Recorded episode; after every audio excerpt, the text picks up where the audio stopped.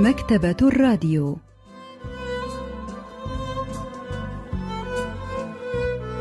أهلا وسهلا بكم في حلقة جديدة من البرنامج الأسبوعي مكتبة الراديو الذي نستعرض من خلاله كتابا جديدا كل أسبوع.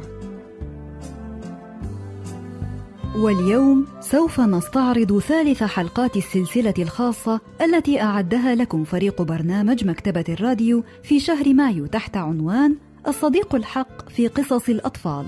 واليوم سنستعرض قصة العجل للكاتب هوانغ سون وان. لحظات ونوافيكم بالتفاصيل.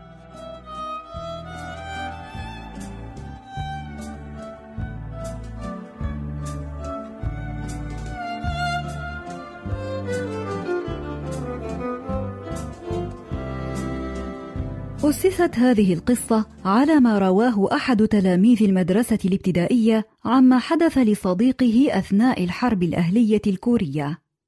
هكذا استهل الكاتب هوانغ سون وان قصة العجل التي نشرت عام 1961 وتدور القصة حول الصداقة التي جمعت بين تلميذ في الصف الثالث الابتدائي يدعى دوري وبين عجل وكان والده قد اشترى العجل المذكور خلال عطلة الربيع.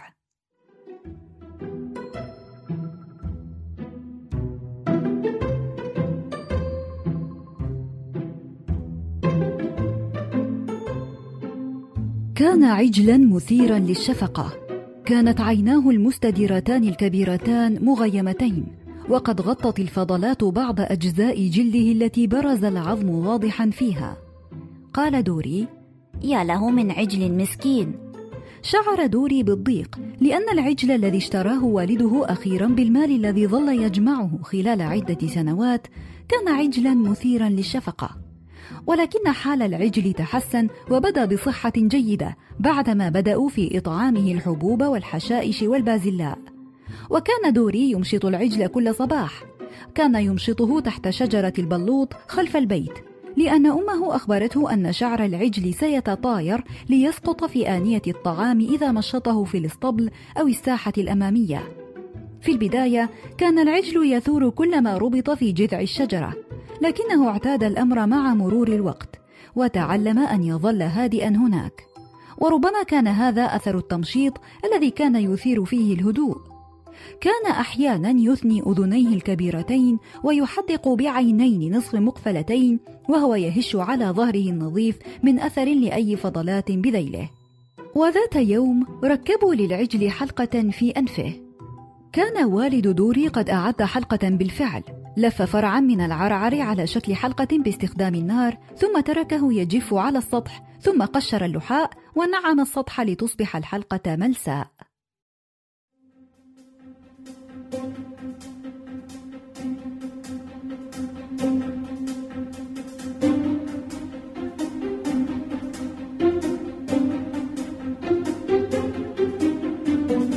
اصطحب والد دوري وأحد الجيران العجل إلى المطحنة. ربط ظهره ورقبته إلى عمود ثم أمسك الجار بأنف العجل بإصبعيه الإبهام والسبابة. لم يستطع العجل أن يحرك رأسه ولكن الرعب بدا في عينيه. أخذ والده سيخا كبيرا ليثقب أنف العجل. أدار دوري وجهه في تلك اللحظة وكان كل ما سمعه هو صيحة الرعب التي أطلقها العجل. عندما انتهوا من تركيب حلقة الأنف أدار دوري رأسه مجددا. فرأى أنف العجل ينزف وعينيه تدمعان. قال في نفسه إنه يبكي بالدموع كالإنسان.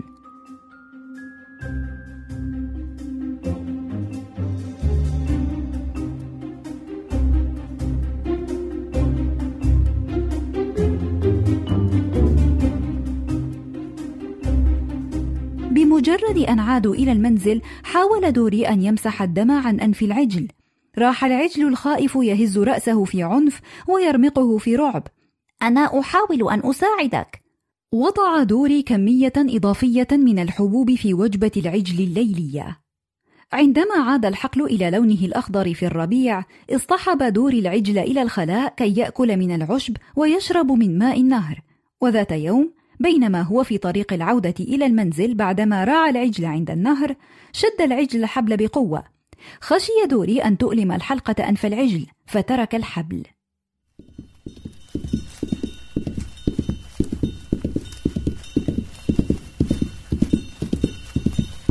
ركض العجل إلى المنزل وحده، ومنذ ذلك اليوم أصبح دوري يترك وثاق العجل بعدما يشرب من النهر ليسابقه إلى المنزل.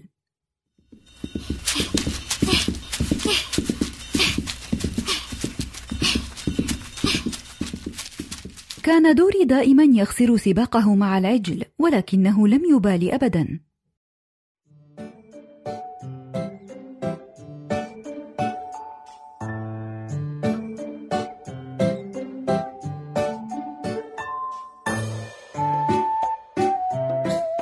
في ذلك اليوم اصطحب دوري العجل إلى الحقل مجددا ولكن العجل لم يتناول العشب بل أكل من حبوب المزرعة المجاورة.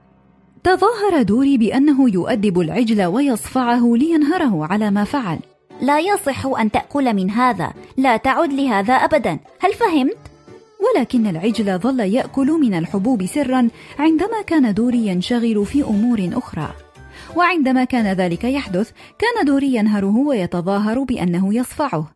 بعد عدة أيام توقف عن تناول محاصيل الآخرين. ولذلك تركه دوري يرعى عند النهر وجلس هو يحل واجباته المدرسية.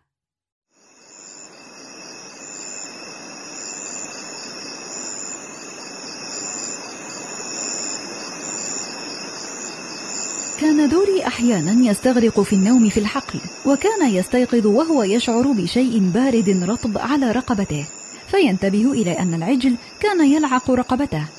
وكأنه يريد أن يوقظه ليعود إلى المنزل. وكان اليوم ينتهي بأن يشرب العجل كفايته من النهر قبل أن يسابق دوري إلى المنزل كالعادة.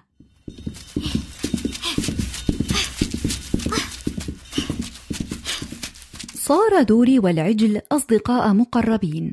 البروفيسور بانغ مينو أستاذ الأدب الكوري بجامعة سيول الوطنية يحدثنا عن ذلك. 도리는 송아지 때리면서도 아플까봐 نفهم من أحداث القصة أن دوري صبي طيب القلب يحب الحيوانات وهو ما يتضح لنا حين نراه يتظاهر بصفع العجل دون أن يفعل ذلك وحين نراه يدير وجهه إلى الجهة الأخرى كي لا يرى ألم العجل عند تركيب حلقة الأنف له. وفي المجتمعات الريفية كثيرا ما تقع مهمة أصحاب الماشية لترعى وتحضير الأعشاب والغذاء لها على الأطفال. فليس من الغريب إذا أن تربط علاقة قوية بين هؤلاء الأطفال والعجول.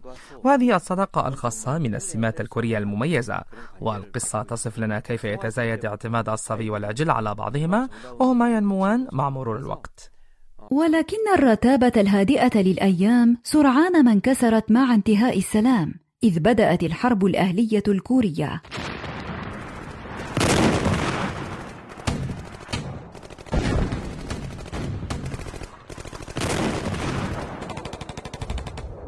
جاءت موجة من قوات العدو إلى البلاد ثم انحسرت. في ذلك الوقت ألقيت قنبلة على بيت من بيوت القرية فانفجر ومات كل أفراد الأسرة التي كانت تسكنه. كما أصيب أحد سكان القرية بعاهة مستديمة بعدما أصابته شظية من الانفجار.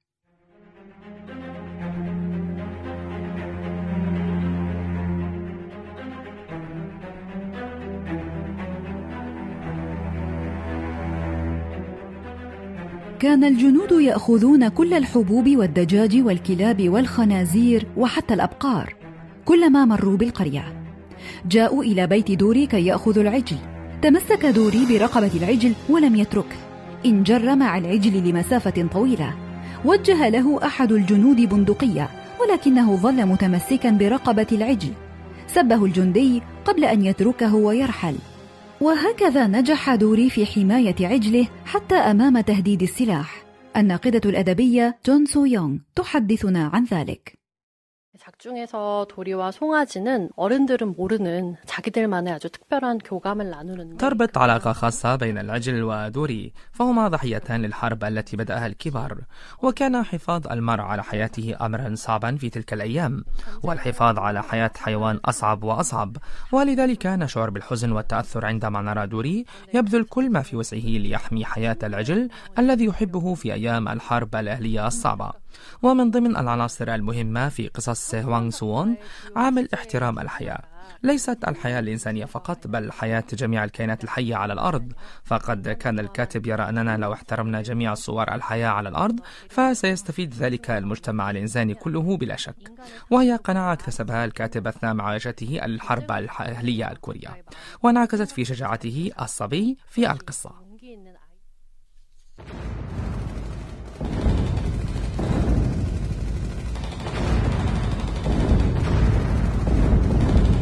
عندما حل الشتاء عادت القوات التي كانت قد انسحبت إلى الشمال قبل ذلك وتتابعت الشائعات التي تفيد أن القوات الصينية ستتبعها. كانت أصوات المدافع التي تخرق الآذان تأتي من جهة الشمال. كان الجنود يأخذون محاصيل القرية ومواشيها ولم يكونوا قد نسوا بعد الأسرة التي ماتت حين فجرت القنبلة المنزل بالكامل. والرجل الذي فقد رجله إلى الأبد بسبب الشظية التي أصابتها. بدأ اهالي القرية يغادرونها واستعدت أسرة دوري للرحيل أيضا. سنأخذ العجل معنا أليس كذلك؟ نعم طبقة الجليد التي تغطي النهر لا تزال رفيعة جدا. البشر يجدون صعوبة كبيرة في عبورها ناهيك عن عجل ثقيل. كان دوري يعلم أن طبقة الجليد الرفيعة لن تسمح لثور بالمرور.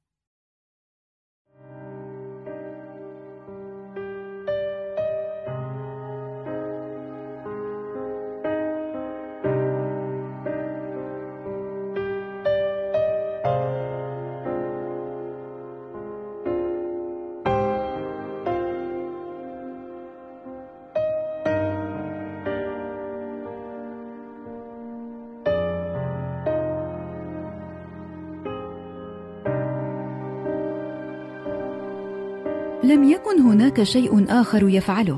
أطعم دوري العجل جيدا ثم أخذه عند شجرة البلوط ليمشطه قبل أن يعيده إلى الحظيرة.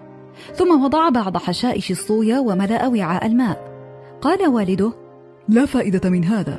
الحشائش لن تصلح للأكل بمجرد أن يدوسها العجل والماء سيتجمد ولن يكون صالحا للشرب. هنا واتت دولي فكرة. قطع صفحة من نوتته وكتب التالي بقلمه الرصاص بخط كبير.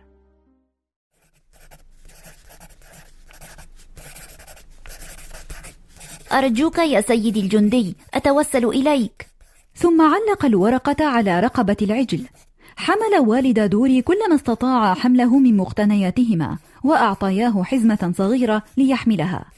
قبل أن يغادروا المنزل التفت دوري ليقول للعجل سأعود لآخذك قريبا. عندما وصلوا إلى النهر داس دوري على طبقة الجليد. عندما وصل إلى منتصف النهر استدار لينظر إلى المنزل وذهل حين رأى العجل خارج الحظيرة ينظر إليهم من خلال السور.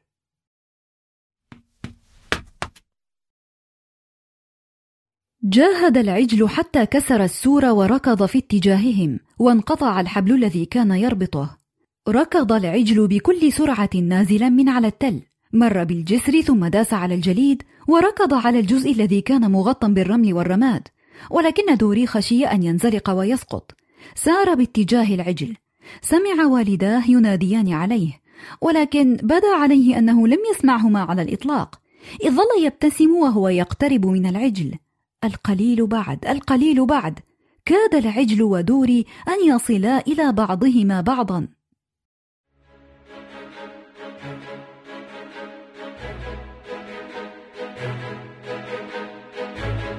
انشقت طبقة الجليد. جاهد العجل كي يسبح ويبقى على سطح الماء لفترة ولكنه بدأ يغرق تحت الثلج إذ عجز عن تحريك أطرافه أكثر في الماء المتجمد. وكان دوري متمسكا برقبة العجل. الناقدة الأدبية جون سو يونغ تحدثنا عن ذلك المشهد. 문학이 전쟁의 비극성을 담아내는 방법에는 여러 가지가 있습니다. 전쟁 상황을 좀 구체적이고 تعتمد الأعمال الأدبية عدة طرق لتصوير مآسي الحرب فبعض القصص تلجأ إلى تصوير الحرب بصورة حيوية أما هذه القصة فتصف الحرب في فقرات قليلة ولكنها تركز على العلاقة التي ربطت بين الطفل وعجل كائنان بريئان ضعيفان لا علاقة لهما بالحرب ومن خلالهما يختبر القراء مأساة الحرب مما يقرؤونه من وصف علاقتهما وت تعبيرهما الصادق البريء عن مشاعرهما. ورغم أن الحرب الأهلية الكورية تجربة بعيدة جدا عن قراء العصر الحديث فهم يتأثرون بشدة عند قراءة أحداث القصة.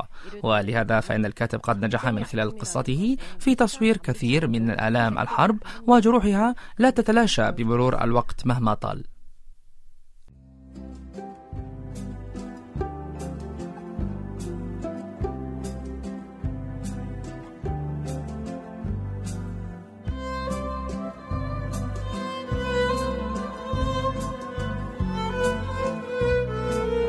استعرضنا معا قصة العجل للكاتب هوانغ سون وون وإلى اللقاء في الأسبوع القادم مع كتاب جديد ومبدع جديد.